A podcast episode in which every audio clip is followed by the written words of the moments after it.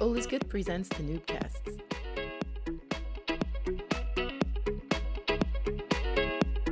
One, two. Hi there, Flo speaking from the All is Good team. You're about to listen to a Noobcast, a live recording of a speech that took place at one of our Noob Nights. Noob Nights are events we organize in Brussels where several people come to share their story with an audience in a bar. Our concept aims at offering a platform where people with diverse and varied experiences and backgrounds can share about the topic of their choice in a kind and fun atmosphere. We made the conscious choice of keeping the raw recordings, including the noise of the audience in the background, so you can enjoy an immersive experience through this podcast. Listening to the Noobcast will let you discover new points of views, some you might agree with, others not. Keep in mind that some speeches can be understood differently without the visual context and the mood of the moment. Noobers open up to you in this podcast, so don't forget to keep a kind and open mind when listening. In the meantime, we send you lots of good vibes and always good.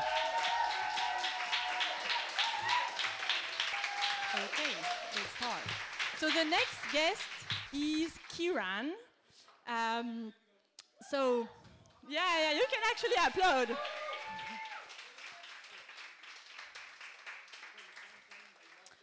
Um, and so I met Kiran because he was the roommate, the Irish roommate of a friend who did an Erasmus in Ireland. And then a couple of years later, Kiran moved in Belgium to be the new roommate of the old roommate he had in Ireland. Did you follow? Well, how is this uh, relevant to Kiran's speech? Uh, it's not. But basically, I kind of learned yesterday that Kiran's subject had changed without me knowing. So, you know, I had written like a, a few lines on his old subject. Um, but basically, yeah, Kiran decided to change his subject because he wanted to take this opportunity uh, not to talk about himself, but actually to speak the voice of people he met through the years um, and to tell their stories um, through interviews he did. Um, so tonight I'm really happy, Kiran, that you are not talking about river fishing. You know, you're patient, uh, and that you're going to talk about other people. So here is the stage, and please applaud Kiran. Oh, yeah. Thank you so much for the introduction. I don't think you could have introduced my topic better than I could, so thanks, Lily. Good evening, everybody. I'm Kieran. Uh, let's see if we can get this working. No? Voila. So, my presentation is titled I Want to Put My Gift of the Gab to Good Use. So, Kat from Ireland, anyone else from Ireland, you might be familiar with that phrase and I'll get to that in a second. So my name is Kieran. I'm a 20-something year old, and I just wanted to use that one last time before I retire that uh, title in a few days. So please bear with me and forgive me. I'm from Ireland, like Kat as well, and um, living in Ghent, very beautiful city. Hi to my friends who've come all the way from the depth of Flanders. Um, but I work in Brussels. I work with EU stuff here, and that's that's that's that's part of me. But I also want to talk about how I like to connect with people. And my purpose of today's presentation, all going well, all actually said as I plan to say it, let's find out, is to share with you how I like to connect with people and how I'm trying to use those the, the way I connect with people to share some stories. Tonight I want to talk a little bit about some people that I've met in the last couple of years who work with or formerly have been refugees. And hopefully by sharing those stories with you, you might be a little bit inspired. You might feel a bit more interested in getting involved in some issues around refugee and humanitarian aid. You might want to connect with the people that I'm sharing these stories with because they're all very interested and keen to meet you, if that's the case. So that's the idea of tonight's uh, presentation. Let's see how it goes. What? Okay, so what is the gift of the gab? So this is a phrase in English that we use to describe someone who is able to speak well, to be elegant, to be eloquent, to be persuasive, and to be uh, interesting to listen to, and so people want to talk to. And in Ireland, we have this folk myth around the gift of the gab. There's this famous stone in the south of the country called Blarney. Here it is there. And the idea behind this stone is if you kiss it, you will gain the gift of the gab. So you will gain this eloquence of speech, this magical ability to persuade people when you talk, and you can do that by kissing the stone. So the stone sits atop uh, a very beautiful castle in the south of the country. I had the pleasure of running tours for international students in university, so I got to visit this castle like six times. So I've kissed the stone six times. I will let you be the judge if that has given me the gift of the gab or not. Maybe it's reversed it, but I'll let you be the judge of that. And legend has it that this Irish lord, 500, 600 years ago, he, his land was about to be dispossessed by the English Queen Elizabeth I. Um, you may or may not know Ireland has a history with England, and that was, that was part of it. So apparently, to persuade Queen Elizabeth not to lose his land, the guy kissed this stone, and it worked. And since then, people have been flocking to the stone, like myself, many times to kiss this and gain that gift. So that's the gift of the gab. Why is that relevant? So, why am I talking about it? Well, thanks to my rock kissing days, I've gained this, uh, I have this ability to connect with people quite well, I think at least. Um, when I meet them, I try to connect dots. I try to make connections between friends I make, for example when I'm moving somewhere new, as Lee mentioned, I'm looking for friends who I can live with. So thank you, Martin, for that. When I moved to Brussels, and when I moved to Ghent, another city in, in Belgium, I also was able to use that ability to find my other housemate, Micah, who's also here. I swear, I didn't bring them purely for the comic effect, but what I've also been able to do with this gift, inverted commas, is to and what I would like to do today is to connect you with some interesting and inspiring people that I've met in the last couple of years. So, without further ado, those three people are, in fact, there's four people. There's Joy, who is uh, living in Brussels. She's a 20 something like me. Then there's an NGO in Ghent, a really great NGO called Een Hart for Vluchtelingen, and forgive my Flemish, but One Heart for Refugees. And then there is Habib, a friend of mine who I worked with when I lived in Sweden before Belgium who was formerly a refugee.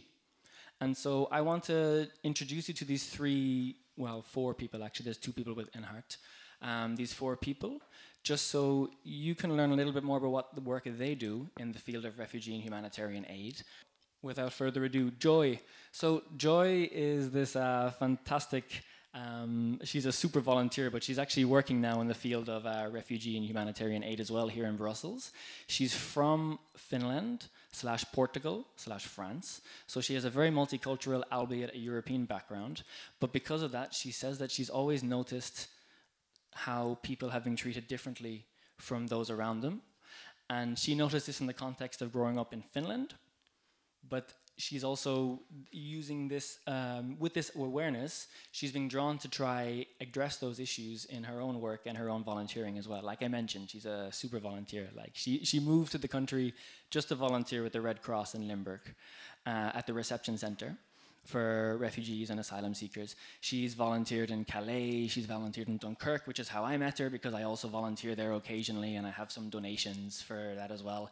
And she's worked with uh, Fedasil, which is the National Agency for Reception as well. And she does a lot of stuff, and now she's working with Plateforme Citoyenne here in Brussels. It's a reception center, a series of centers so she does a lot of fantastic work. And also, you may be aware that there was recently in the news in Belgium, but it's been going on for quite a while, this uh, undocumented migrant protest in Dansart here in the city in Brussels as well. Joy was and has been with them since January, before the food and the hunger strike that uh, has been going on. She's been involved in that movement as well for quite a while. So really, really like impressive stuff. Um, so she's very active in Brussels. If you're interested in doing more work with refugees and volunteering things in Brussels, Joy is a really good contact point, so I'm happy to connect you with her. So then the next group is Een Hart for Vluchtelingen. These are One Heart for Refugees. They're a Ghent-based NGO that I've um, had the pleasure of connecting with in the last couple of weeks. Um, they basically they're a community of volunteers, not many paid staff. Um, the volunteers are coming from refugees, they're members of the community, they're long living residents in Belgium, they're Belgian, they're of all backgrounds, and basically they come together to try and make Ghent a friendlier place for refugees. They've been active since 2015 um, where they were their founder, who I'll speak about in a moment, Eveline. She basically started bringing care packages to people here in Brussels, in Brussels uh, Nord Station. Um, in 2015, in the wake of the inverted commas crisis, when there was a lot more people coming to Belgium seeking asylum, and they're all about yeah creating this inclusive community and their their motto really stuck with me and this is a connection that I really take from that and uh, their motto is about let's do something and let's just do something now. Let's not wait around for politics for government for state services to get on board. If we see there's a problem let's go fix it. And I thought that was fantastic. And during COVID, even though services were reduced, they raised 200,000 euro um, for refugees in Ghent in the community, and they work for refugees who are with legal status or otherwise. They don't turn anyone away, which is fantastic. And anyone who is familiar with that knows there's a whole dynamic around if you're a refugee or asylum seeker, if you have legal status, it doesn't necessarily, if you don't have legal status, you don't have access to a lot of supports. So they do fantastic stuff. And another fantastic thing about the organization is all their donations go 100% to the people they serve. It's um, which is very challenging for anyone who works in an NGO world to, to, to manage that is really impressive. And the people behind the heart, um, yeah, just briefly to introduce you to the people behind the hearts of uh, One Heart for Refugees is Eveline and Miaza. So these are the two staff members that work for the service. Eveline is the founder, like I mentioned. She uh, she's a self-professed former housewife who, in 2015, decided that she couldn't just sit by and watch as people were suffering. And with some encouragement from you wouldn't believe it, but her grandmother, she uh, started bringing care packages to refugees in in uh, Brussels. And then in 2016, when they opened this reception center on a boat in Ghent to house refugees. She and her friends and family and so who were donating, they were receiving lots of donations. Um, they started becoming the official partner with the city of Ghent for supporting these refugees as well. And the Miaza, she's a committed volunteer. She got involved in the service in 2018 um, as a volunteer. She interned with them during her studies to be a social worker, and then she just finished recently. Um, she finished uh, her studies just like this last few months, and she's now she's now working with the service as well, and she she she's following in the steps of um, this this this environment of creating this warmth, friendly atmosphere. And uh, for example, I, I, I w- went along last week to drop off some donations. This is this is uh, how I'm trying to get involved in the community. And with I brought a friend along named Josephine who was so struck by the sense of warmth and friendliness within the center that they have. So they have all kinds of services like social supports, psychological supports, legal supports. They help people with accommodation. They help people get education supplies for school. They do all kinds of these things. And also, which, uh, if you're familiar with Ghent, they provide bikes at a very reduced price. And if you have any knowledge of Ghent, you know bikes are like gold this is like gold currency in uh, Flanders. It's you, you, need a bike, so they're really on the on the pulse. We're trying to help people integrate, um, and uh, yeah, they're a fantastic organization. So I really recommend reaching out to them too. And they're also an example of people who are building community, which is in the city where I live. For me, that's very uh, that's great because as a someone who's not from there. I'm interested in these things, but I don't know quite how to find it. So I, when I came across them, I thought they were really fantastic. And then that brings me to my friend Habib as the, the final short story to share with you this evening. So, Habib is from Somalia. It's a country in East Africa, a very complex country. Um, he left his country in 2010 and went on quite a journey to, to get to where he is now. He's currently living in Sweden, but he's lived in Slovakia before. And I'm not going to share too much about his journey because it's quite a, it's a harrowing story and it's not my story to tell, although I'd like to tell you more about Habib. Um, but one thing that really struck me about it is that he, when he was waiting for a transport um, through a van to Ukraine to go towards the European Union from Russia, from Moscow, he was told to wait outside Gate D at CSKA uh, Moscow football stadium, and he still remembers exactly that instruction. It's it's ingrained in his head, even though it's it's such a small detail. Uh, it was quite telling for me. Um, yeah, when he was in Slovakia, this is where he uh, was registered as an asylum seeker. He had his status in uh, Ireland or in Europe, rather. He recounted to me this this story of this uh, lovely trip the the camp staff um, organized for him at the reception center and other refugees. They brought them out to the countryside, showed them around Slovakia. Um, has anyone been to Slovakia before? Yes, a couple of people. I have as well, but I haven't seen much of it. So actually, that would be quite nice to see a bit of the countryside. And he, despite his experiences as a, uh, for leaving his country and everything that happened in between, and a lot happened, he never lost this sense of thankfulness, and he was very expressive about being thankful and grateful for that experience. And that really stuck with one of the camp, um, the, the, the, the, staff members, Andre, who was really impressed with this, and uh, he, he, he made an impression. So as a result, Andre invited Habib to represent the camp at this European conference in Slovakia shortly afterwards. And at that camp, uh, at that conference rather, he met Maria, who is a friend of Andre, and who within a couple of years, as they're in the photo, in fact, they're married, they're happily married and together. And I give you this example because it demonstrates what a small thing like organizing a trip, doing and providing a nice gesture, providing an opportunity for people can mean in the life trajectories of each and every one of us, yet alone, in this case, Habib, yet alone, someone in a vulnerable situation like a refugee. And I thought that was quite, uh, that was quite, it spoke a lot to me. So I wanted to share that with you. Anyways, now he's living in Sweden. He's uh, gone through a roller coaster there because getting residency status in another European country, despite having that access provided in one, has not been easy. It took five years to, for that to work out. But he's working on inclusion issues in the city of Gothenburg, which is where I met him because I used to live there as well. It's uh, Sweden's second city and he's designing children's stories and he's looking at preparing um, music for children that gets away from the typical very popular rap genres. And he's uh, working with cities to provide safe and cool communicative spaces for migrant communities in gothenburg to try build some inclusivity. And the phrase amalgamation and not integration this is, uh, this is kind of his mantra of uh, looking to unite one another rather and co-create in a participative way rather than integration which in his experiences is often something that's quite imposed and fixed and something that doesn't have as much control. And so this, this phrase amalgamation is one that sticks for him when working with migrant communities so i wanted to share that as well. And then that is the third and final story. Sorry for the clicker. How to make the most of these connections. What is what's the idea here i wanted? I wanted to share these stories with you because when I'm I've started working with refugees, and originally I wanted to talk about that. I wanted to share that experience of uh, what I've, who I've met, and so on and so forth. But I I'm also very acutely aware of my privilege as a white European male English speaker um, in Europe as well, and so I didn't feel like that would do justice to some of these really inspiring people and stories that I've encountered and learned over the last couple of years. And so I thought that this might have a bit more resonance and also who knows maybe you might be a little bit interested in learning more. And if you are i'm here. So uh, come and have a chat. You'd be very welcome. And it would mean so much to me but also to the people that i've actually spoken to in advance of tonight.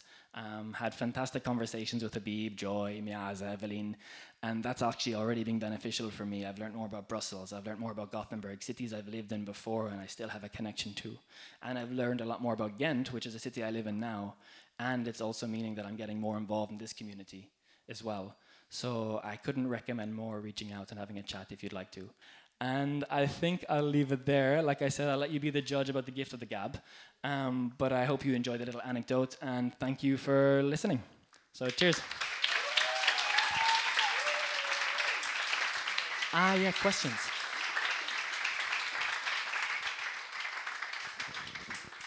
Thank you so much, Kiran. Uh, does anyone have a question? No, that's fine. yes. So the question was with my massive white privilege in mind and that I work with volunteers and I volunteer myself and I'm working with vulnerable or communities with vulnerable situations, how does it feel? How does one co- return from that? And how do you carry that with you, right? So is that a somewhat of a synopsis?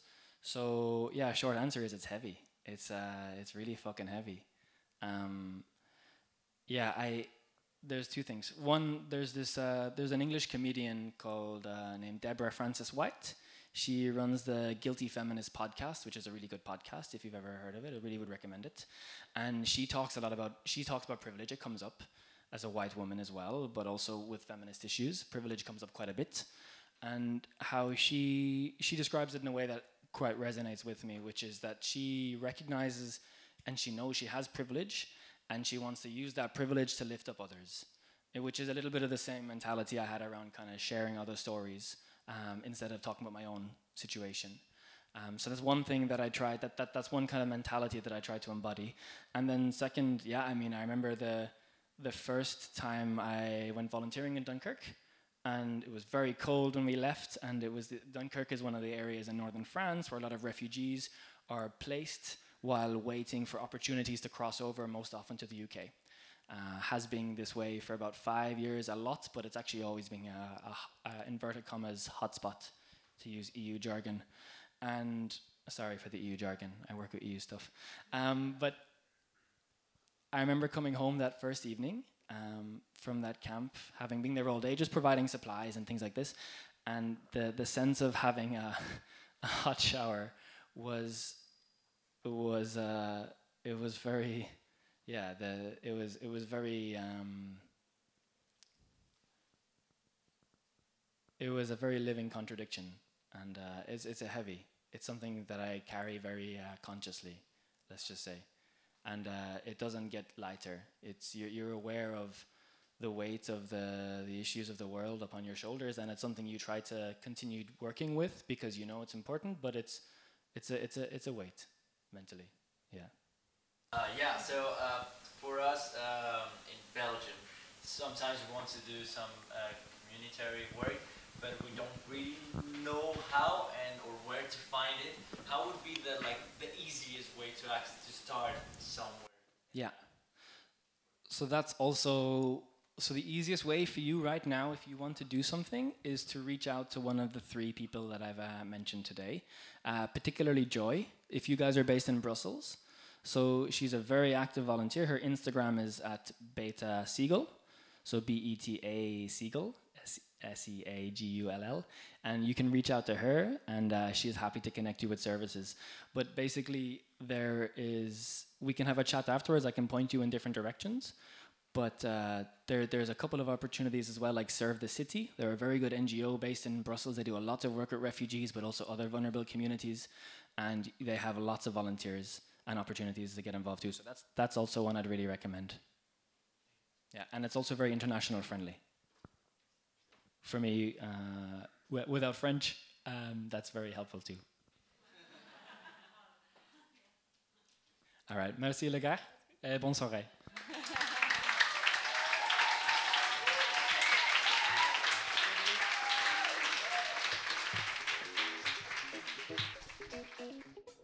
You just listened to a Noobcast, the live recording of one of the speeches given at our Noob Nights. And you, if you had the mic, what would you talk about? Did you like this podcast? Go follow our Facebook and Instagram pages, All is Good in Brussels, so you don't miss any of our news. Sending you lots of good vibes.